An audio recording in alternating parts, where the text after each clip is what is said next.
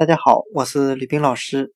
今天我们来学习单词 commence，c o m m e n c e，表示开始的含义。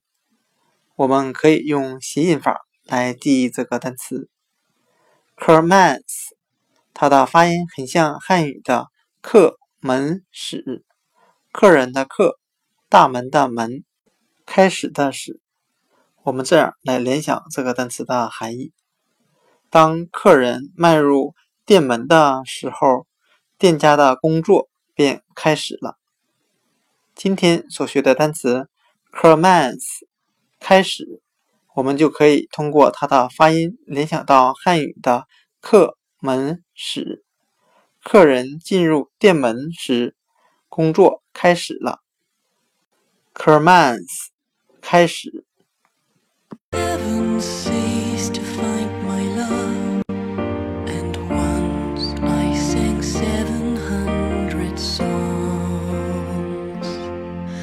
will make